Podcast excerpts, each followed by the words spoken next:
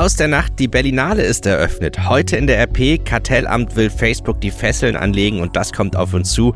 Frankreich überrascht Deutschland mit Nein zur Gaspipeline. Es ist Freitag, der 8. Februar 2019. Der Rheinische Post Aufwacher. Der Nachrichtenpodcast am Morgen. Hallo und Guten Morgen, herzlich willkommen zu unserem Nachrichtenpodcast an diesem Freitag. Heißes Wochenende ist zum Greifen nah, doch zuerst werfen wir nochmal einen Blick zurück auf die Nacht. Und da hat uns eine traurige Nachricht erreicht. Bei einem Brand im Dachgeschoss eines Mehrfamilienhauses im rheinland-pfälzischen Lambrecht sind fünf Menschen ums Leben gekommen. Das Feuer brach gestern Abend um 23.30 Uhr aus und das aus ungeklärten Gründen, wie die Staatsanwaltschaft Frankenthal und das Polizeipräsidium Rheinland-Pfalz mitteilten. Minuten. Weitere Details werden jetzt am Morgen bekannt gegeben. In Berlin, dort ist noch bis spät in die Nacht gefeiert worden. Am Abend ist Deutschlands größtes Filmfestival gestartet, die Berlinale.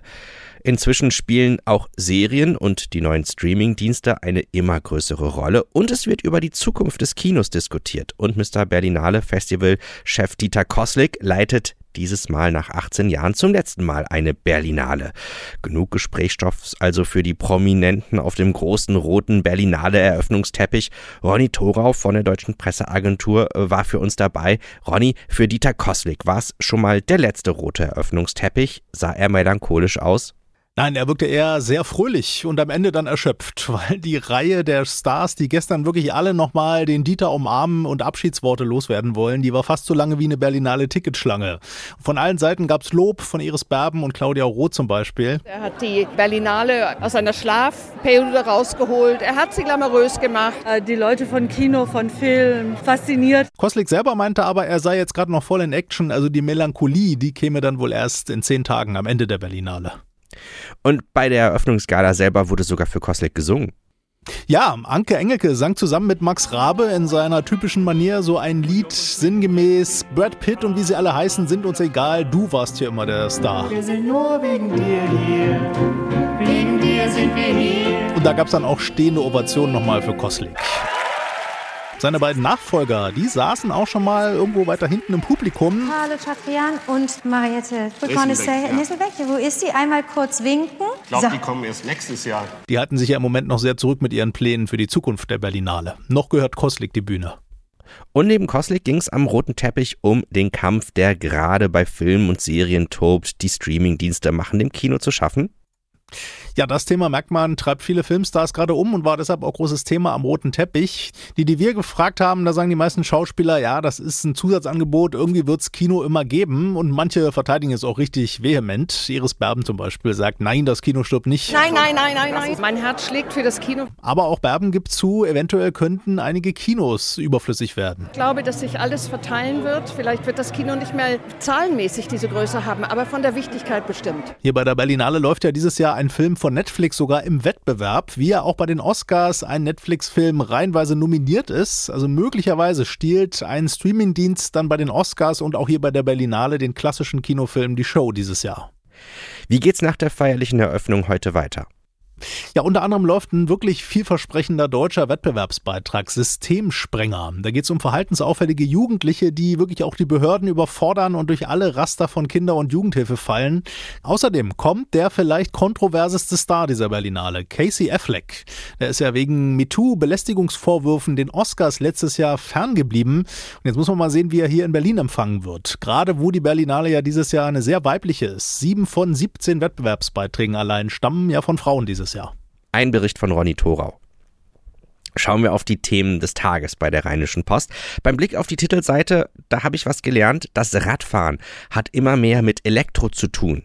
Bevor in wenigen Wochen der Frühling kommt, haben wir uns nämlich die Trends der Fahrradbranche angeschaut. Und äh, das Detail fand ich echt interessant. Mehr Technik und mehr Elektro, das liegt nicht nur an E-Bikes, wir können auch künftig per App drahtlos unsere Schaltung bedienen oder den Sattel verstellen, zumindest bei einigen Modellen. Verrückt.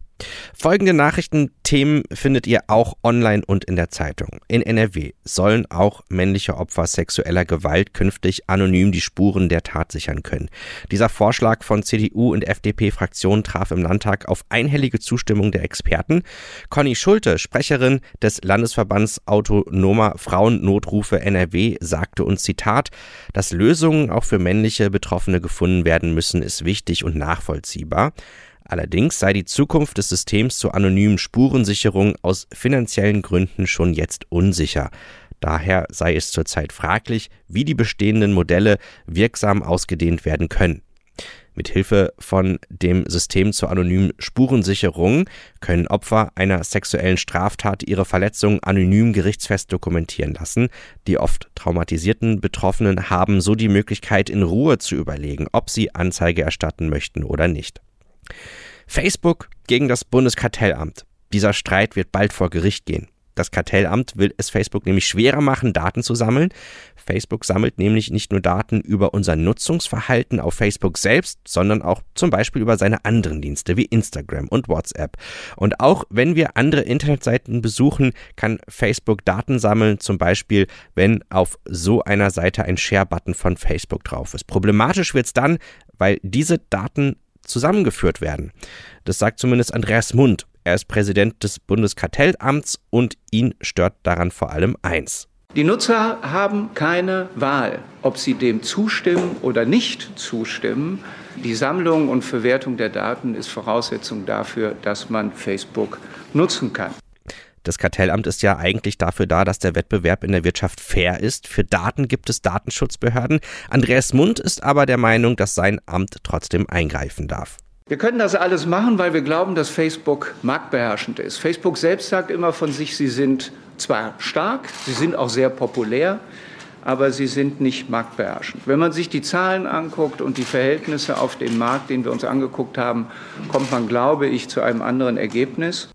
Facebook sieht das natürlich anders. Facebook-Sprecher Klaus Gorni dazu. Wir verwenden Informationen über Facebook und Instagram hinweg, um den Schutz unserer Nutzer zu verbessern. So können wir beispielsweise Fake-Accounts, Spam, falschen Altersangaben auf den Grund gehen. Außerdem sei das Datensammeln auch gut für die Nutzer.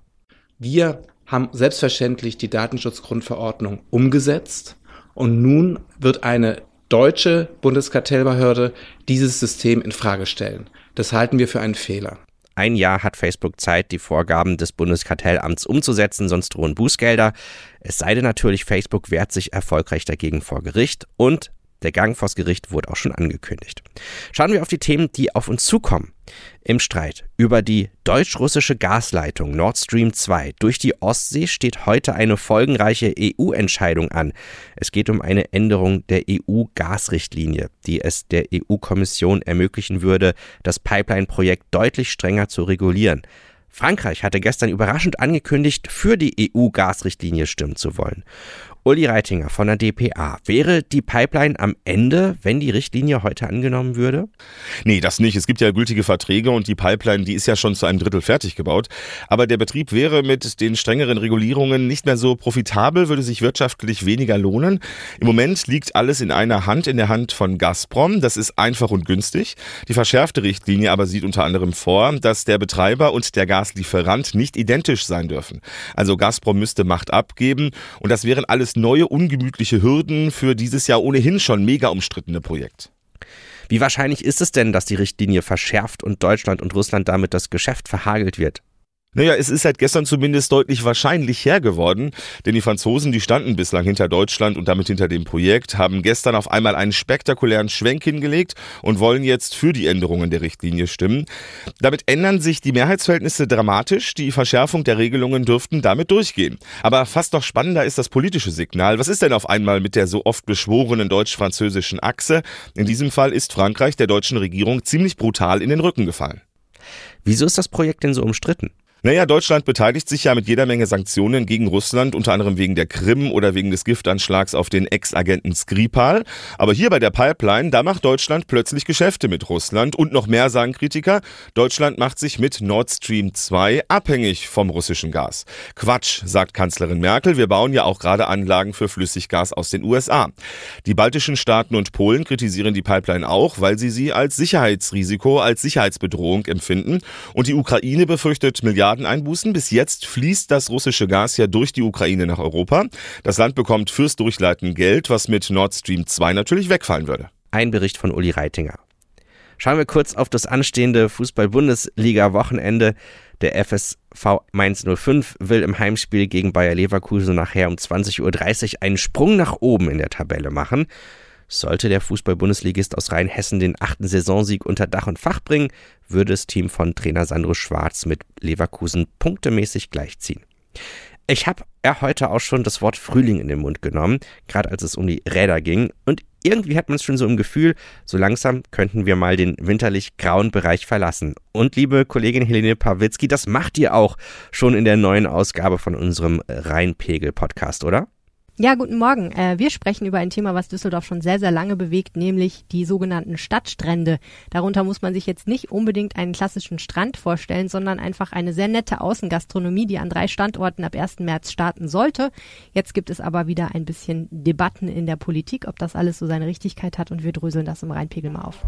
Also, die frische Folge des Rheinpegels gibt's über rp-online.de slash Podcasts. Vom Sommer oder Frühling merken wir aber beim Blick aufs Wetter noch so gar nichts. Es ist heute ziemlich grau. 9 Grad und bedeckt. Es kann zwischendrin auch mal etwas windig werden. In der Nacht zu morgen, also zum Samstag, kann es dann auch nass werden. Und morgen, da starten wir mit stürmischen Böen ins Wochenende. Sonne und Wolken wechseln sich den ganzen Tag bei 9 Grad ab. Am Sonntag gibt es leichten Regen bei 11 Grad. An dieser Stelle möchte ich euch einen Kommentar von Tims2486 vorstellen. Er hat nämlich eine 5-Sterne-Bewertung im iTunes Store hinterlassen, nämlich konkret dort im Podcast-Verzeichnis zum Rheinische Post Aufwacher, also das Ding, was ihr hier gerade hört. Und die Überschrift lautet Klasse. Tims schreibt, ich bin ein riesiger Fan des Podcasts, die wichtigsten Infos für den Tag, die ich morgens auf der Fahrt ins Büro hören kann. Top, weiter so. Also lieber Tims, wenn du jetzt gerade auf dem Weg ins Büro bist, ich wünsche dir einen äh, guten Tag und bedanke mich herzlich für diese Bewertung. Diese Bewertungen im Podcast-Verzeichnis von iTunes sind für uns nämlich extrem wichtig, denn der Algorithmus äh, dort ist etwas, äh, ja, undurchsichtig, aber eins, was man weiß, je mehr Bewertungen es gibt, desto häufiger werden wir dann auch, äh, ja, auf den äh, Übersichtsseiten angezeigt und dann haben auch andere die Chance, diesen Nachrichtenpodcast für sich zu entwickeln. Und für sich zu entdecken. Und deswegen ist das natürlich für uns sehr toll und deswegen lesen wir auch gerne die Kommentare so als kleinen Dank hier im Podcast vor. Egal wie ihr ihn bewertet, freuen uns natürlich aber, dass auch hier in diesem Fall eine 5-Sterne-Bewertung dargelassen wurde, in diesem Fall von Tims. Wenn ihr auch bewerten möchtet, geht das im iTunes-Podcast-Verzeichnis. Schaut da einfach nach dem Rheinische Postaufwacher, hinterlasst eine Sternebewertung und schreibt auch gerne noch ein Sätzchen dazu. Und das war der Rheinische Postaufwacher für diesen Freitag. Mein Name ist Daniel Fiene. Ich wünsche euch jetzt erstmal einen schönen Freitag und natürlich dann ein ganz tolles Wochenende. Die nächste Ausgabe des Aufwachers gibt es dann am Montagmorgen um 7 Uhr. Bis dahin wünsche ich euch noch eine gute Zeit. Mehr bei uns im Netz www.rp-online.de